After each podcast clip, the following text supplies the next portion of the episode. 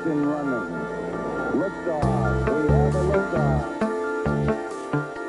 Hello, everyone. Welcome to another Lab News podcast. Hope everyone is well. Now, I've got a real corker of an episode for you coming up, and I'd like to start with a quick question. What has this sound got to do with medical breakthroughs?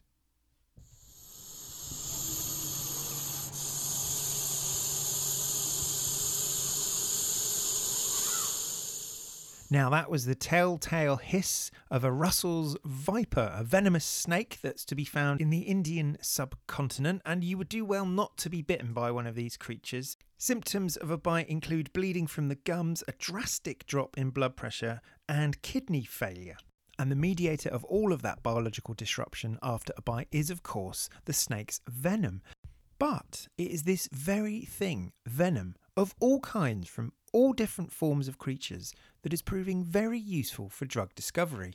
So, why is that? Um, the uh, synthetic chemists have only had hundreds or maybe a thousand years of, of actually uh, putting chemicals together to make drugs, um, whereas evolution's had millions of years to hone these things. That was the voice of Steve Trim. He's the founder and chief scientific officer of Venom Tech. Now, to my mind, they are one of the most innately interesting biotechs. They supply drug discovery and life sciences with venoms of all kinds.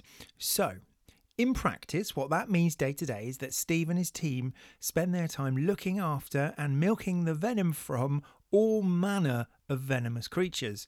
So, Steve is an expert in not just the animals, but also the biology of the venoms and why they are so useful for drug discovery. So, there really is no one better to talk to about all of this. Now, I should set the scene for you. When I spoke to Steve, like many of us, he was working from home, but I happened to catch him in his animal room, of course. Why wouldn't he be in his animal room? And he was quick to point out that he wasn't the only one in on the interview. Now, this is my this is my animal room in my house.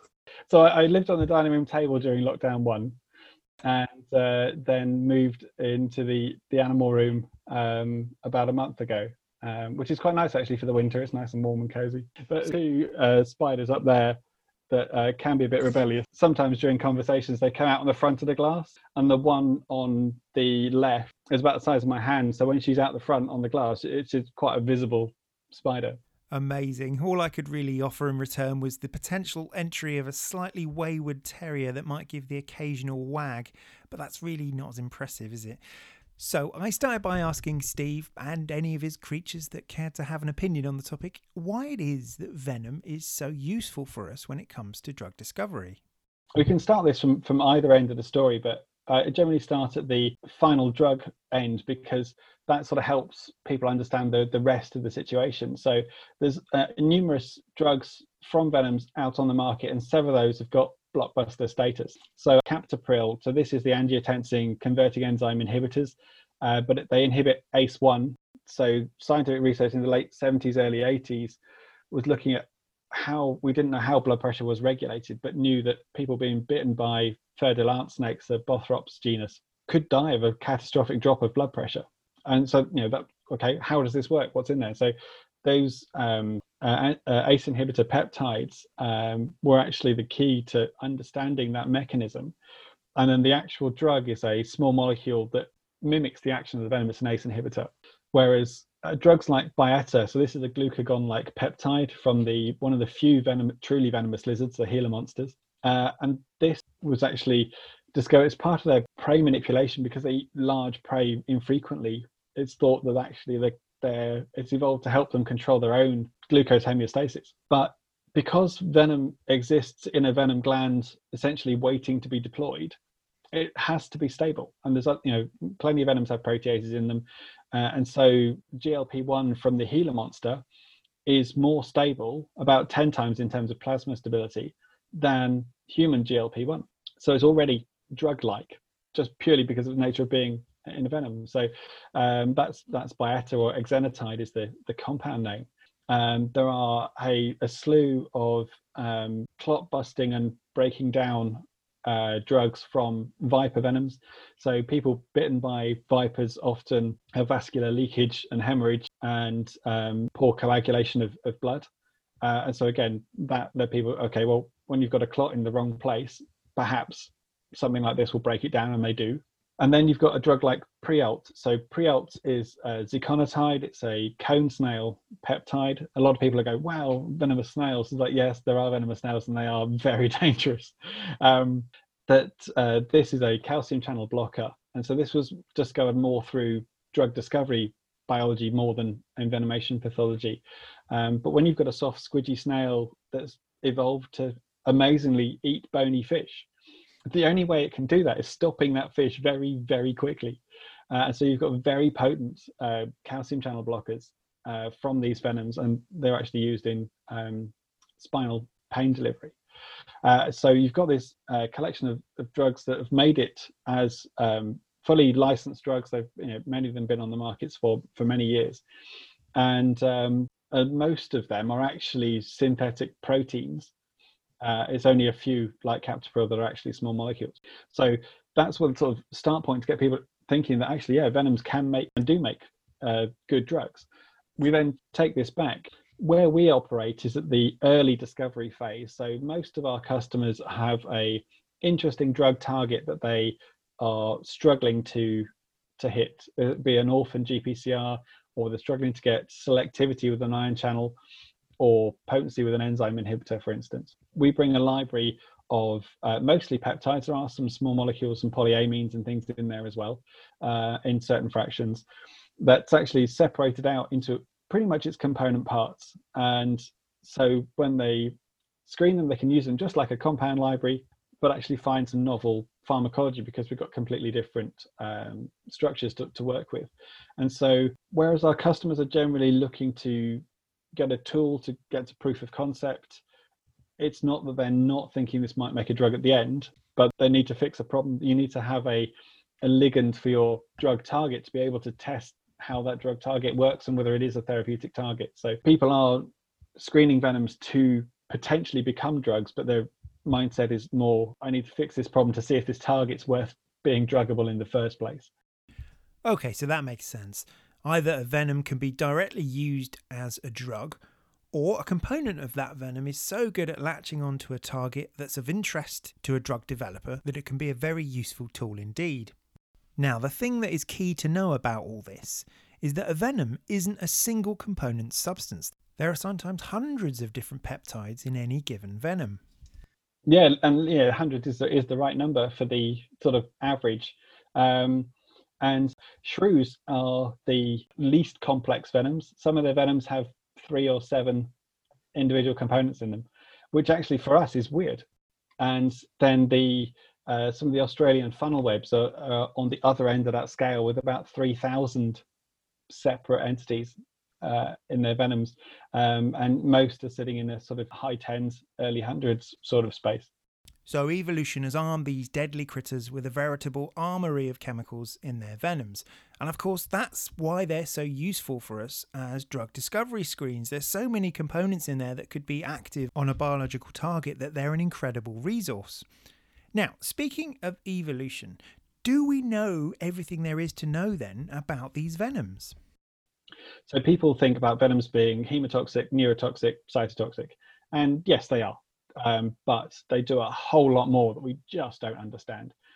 And when we screen against new, um, you know, GPCRs or, or, ion channels and things like this, we find hits and venom actions that the evolutionary biologists don't know about. And one great example of of how we got into trying to push that further. And so, in the early days of the first ever high blood pressure medication, captopril, came from snake venom, uh, and so that's uh, evolution biology and venom evolution coming into drug discovery.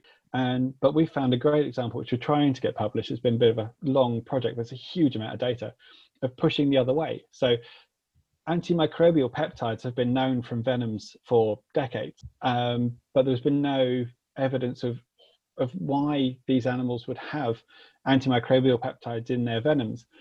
Is it because of a poor immune system or, uh, or hangovers from doing other things. Um, we discovered with a great collaboration at the um, University of Northumberland, plus many other people involved as well, the venoms have a microbiome. So there's an arms race between a bacteria infection or, or you know actually a microbiome in the venom gland and the venomous animals. So they're they're fighting each other. Uh, and therefore, you've suddenly got an explanation from an evolutionary point of view of why you've got antimicrobial peptide. That's great to show that actually drug discovery is helping evolutionary biology um, and sort of almost returning the favor, as it were. So, direct drugs, drug screening tools, and now maybe even a potential new source of antimicrobials.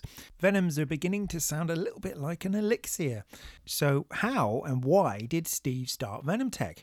Having worked in drug discovery for Pfizer and kept exotic pets as a kid, you have to ask what came first, a love of the animals or a love of drug discovery? The two are parallel, but the the instigation of Venom Tech is very much from my pro- professional career. It just you know, both of us, my wife and I, we're really interested in the natural world. We're both biologists as a lifestyle more than a career. And um, as kids, we used to keep um, stick insects and praying mantids because uh, my, my brothers also had, had, a load of exotic pets as well.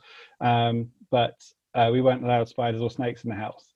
Um, so uh, that was sort of limited to, to uh, the insect uh, exotic pets. And uh, so, you know, that was sort of going alongside. But as a drug discovery biologist, I did a degree in genetics, and then we're looking at the transcriptional profiles of diseases. Um, and part of the initial part of my work at Pfizer was a rotation. So I went through three different teams as part of the plan, worked in tissue repair, gastrointestinal, and genetic technologies, and ended up in tissue repair for a couple of years until they um, closed that team and decided to change things. Uh, and then there's an opportunity to go into pain and neuroscience, which is not something I really thought about before, but found absolutely fascinating from the beginning. And um, so I spent best part of eight years studying pain and neuroscience and uh, how principally how uh, uh, ion channels signal pain in a pathological state as well as a, a normal situation. And the big challenge there is that uh, ion channels are really difficult to get selective drugs for. So things like lidocaine are really great at blocking pain ion channels, but they also block cardiac ion channels, so you can't take it as a tablet or a, or a, a drug in any um, substantial dose. Um, and so what we're sort of looking at the, the scientific literature was showing several um, venoms, that's a technical term for tarantulas, um, actually being quite selective for pain relevant sodium channels and not hitting these cardiac ion channels, which are very closely related. And so that started an interest that actually the venoms that I have from the animals in the house are actually really useful research wise. And so just trying to to source these venoms for our own uh, research, and it was really difficult. And um, we could buy the whole venom from um, a place in Texas, but um, we couldn't get anything that was sort of assay ready or anything like this. It was just a measure of crude venom. And so it sort of started that that idea. And obviously, I've been keeping uh, non-dangerous spiders and snakes as pets at the same time.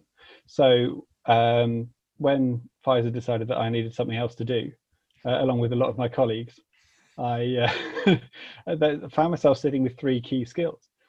I understood the pharmacology of and had been the customer or tried to be the customer uh, of getting venoms. I understood the safety of working with venoms and toxins and, and biologicals because uh, I'd written many of the procedures. And I also knew the husbandry of the animals, so I could solve the supply problem from source. And so within a month of actually having left Pfizer, I had Venom Tech Incorporated and I was suddenly owning a company so it's been a real coming together then of professional life and hobby with incredible results. But are there any competitors? I mean, does the drug discovery world have many people to turn to if what they want is purified venom? Is it either Venom Tech or a bloke in Texas with a load of rattlesnakes in his garage? There's clearly both, but there's you know there's sort of a handful that we um, sort of regard as, as actual competitors that are working in, in drug discovery. A lot of the other venom labs are producing venom for anti-venom, um, and so they're needing you know venoms in gram quantities, uh, which for us is heroic.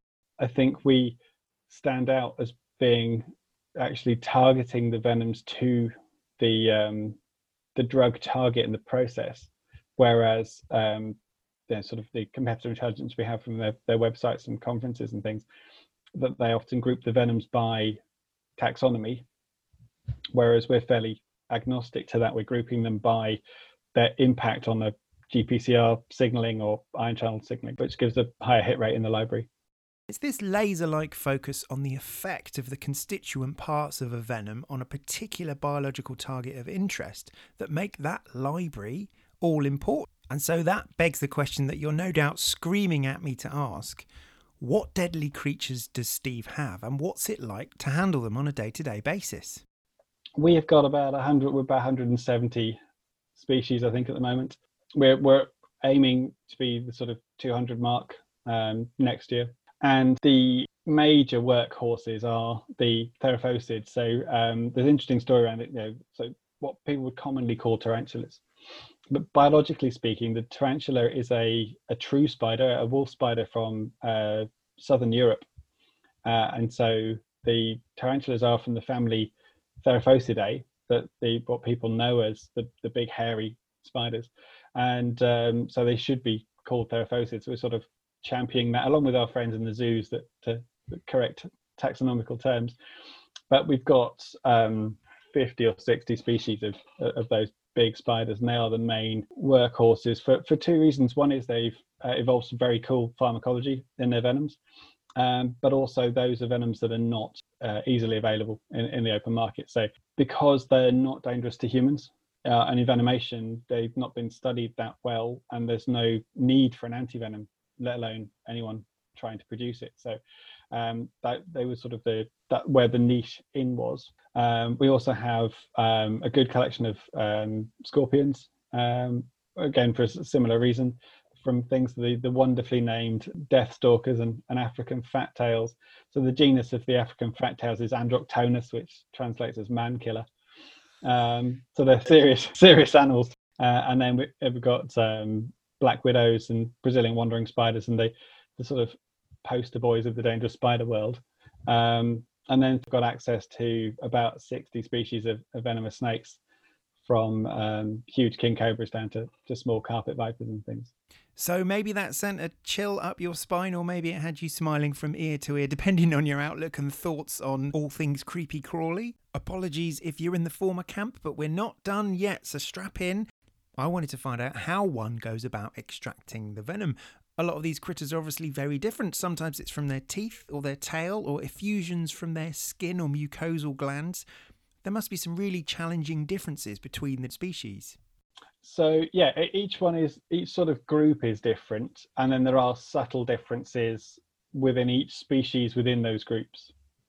Um, so one of the key things that defines theraphosids and true spiders. So true spiders are pretty much all the other spiders that you find, you know, in this country are all true spiders.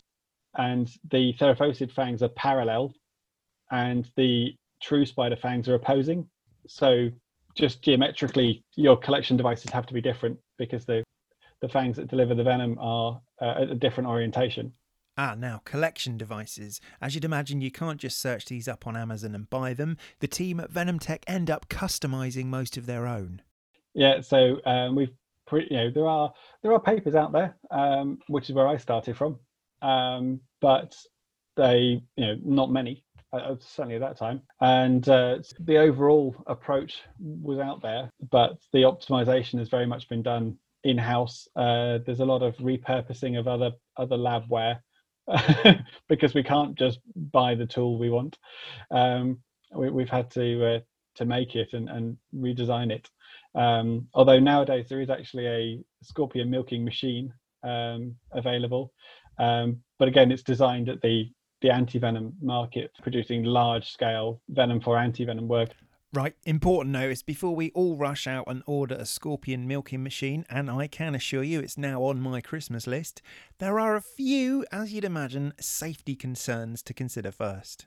So um, when I um, set this up, you know, coming from a background of pharmaceutical health and safety, when I saw people who were keeping venomous animals, um, it was quite scary, more than quite scary, to be honest. and you know, I'm used to the pyramid of control. You know, you look at separation from hazards as your second approach. You know, your first approach is do you need to have the hazard? And ultimately for us, if you need to collect the venom, you need the venomous animal. So tier one, you can't not do it. But can you separate for yourself from the hazard? And it's like that's where my thinking is, and uh, obviously was at the beginning.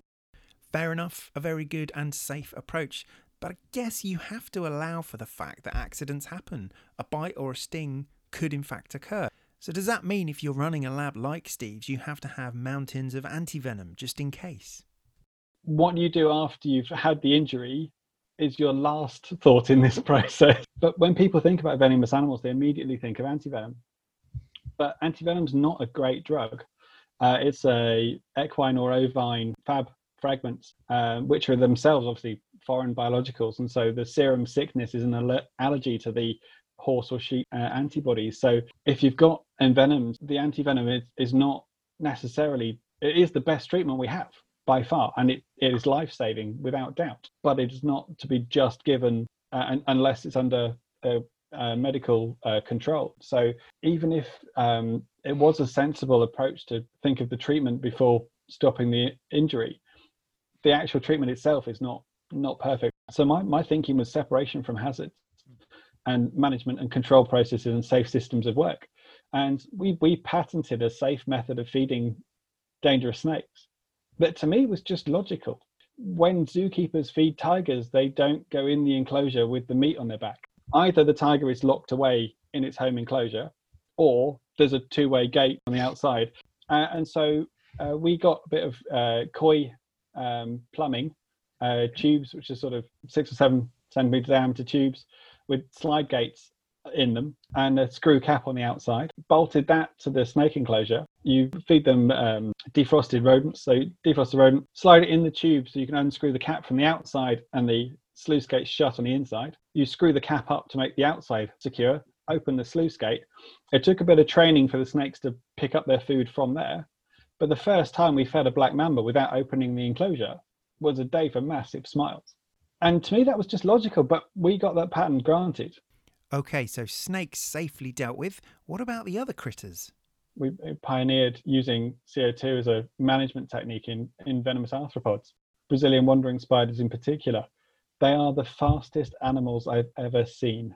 They go so fast that your visual field appears to fail to compute. Uh, they just appear to teleport in front of your eyes. Um, and so it's not good to just open the box and try and manipulate the spider. Um, you know, people keep them as pets. We've, we've bought them from the pet trade. How they manage it, I, I do not know because they're bonkers.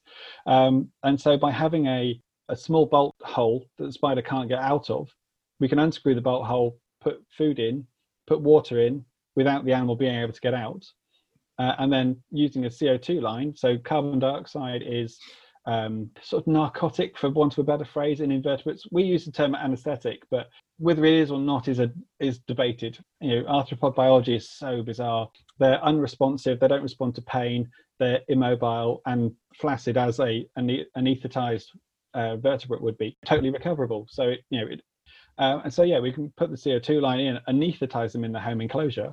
When said spider is asleep, it's safe to work with. And so, yeah, we've pioneered that and also using um, uh, laminar flow hoods. And now, actually, we've got a, a nice downflow table for the American spiders. So, the American Theraphosids kick urticating hairs are about uh, 1.3 millimeters long. They look like some of them look like barbed wire, some of them look like um, hawthorn or blackthorn bushes. Some of them look like ears of barley, actually, some of the most irritating ones. Um, and they kick these in, in defense against predators. They've been discovered three millimeters deep in corneas. And when a one millimeter hair is three millimeters deep, you can't wash it out.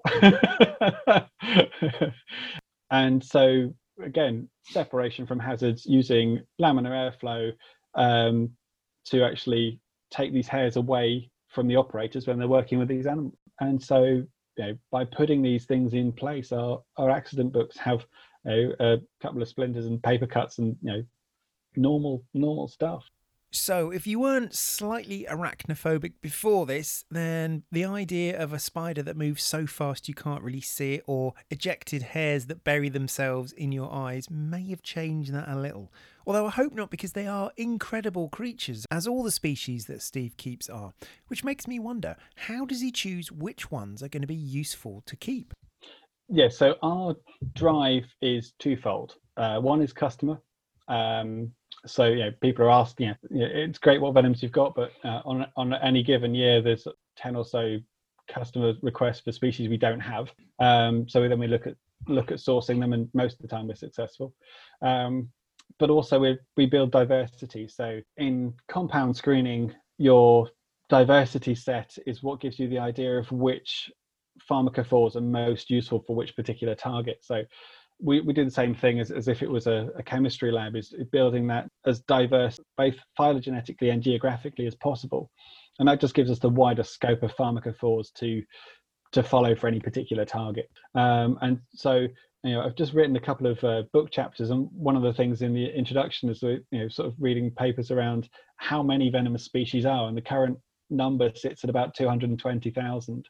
And when you consider that venom is essentially like crude oil, it's a complex mixture of lots of different components, then there are literally hundreds of millions of possible pharmacophores within the venom systems. And we, we, we have no aims to even get into the um, you know 10% venomous species, let alone uh, uh, approaching all of them because they are vastly diverse and some of them particularly challenging, as well as some of them being being absolutely rare and endangered. Um, we sort of have a good mix of things. Um, we pick up our, our, collect our animals from uh, captive bred stocks, so we're not taking from the wild for the vast majority of the time. You know, there's some exceptions when there's um, a non-endangered species, and we might bring a culture in that we can then establish uh, in captivity later on. But there's definitely the exception. So there you have it. Drug discovery scientist, animal keeper, and all round captain of all things venom, the brilliant Steve Trim there. But just before I let you go, there's one slight twist in this tale. This year, of course, COVID 19 disruption has caused many businesses all kinds of issues, and some of them some successes. And so it was to be with Venom Tech. So, the 16th of March 2020, we had a cake and celebration of, of 10 years of Venom Tech and on the 17th of March, I sent the team home to work from home to work out what was going to happen next. All our customers at the time had also shut their labs, so that sort of stopped. And so we were working from home apart from animal care. And um, we thought, well, what can we do um, to, to make this different? So we came up with an idea of using the COVID 2 spike protein as a peptide. It wasn't infectious, we didn't need live cells or live virus. So we could do it in our class two lab. And we uh, built a spike CoV2 binding assay, and we proved we had some venoms that disrupt the binding. And we've also got some um, venoms that also disrupt, that inhibit ACE2. At the moment, it looks like they're different. Yeah, that's right. As if they weren't miraculous enough, it looks as though components of some venoms could even help us fight the global pandemic of COVID 19. Well, well done, Steve. I'd say that's a lockdown well spent. So you can check out what Venom Tech are up to at venomtech.co.uk. Uh, and actually, if you go to the Lab News YouTube channel, one of the very first videos we did was with Steve at his lab, and there's some great footage of a CO2 anaesthetized scorpion. So it's really worth checking that out.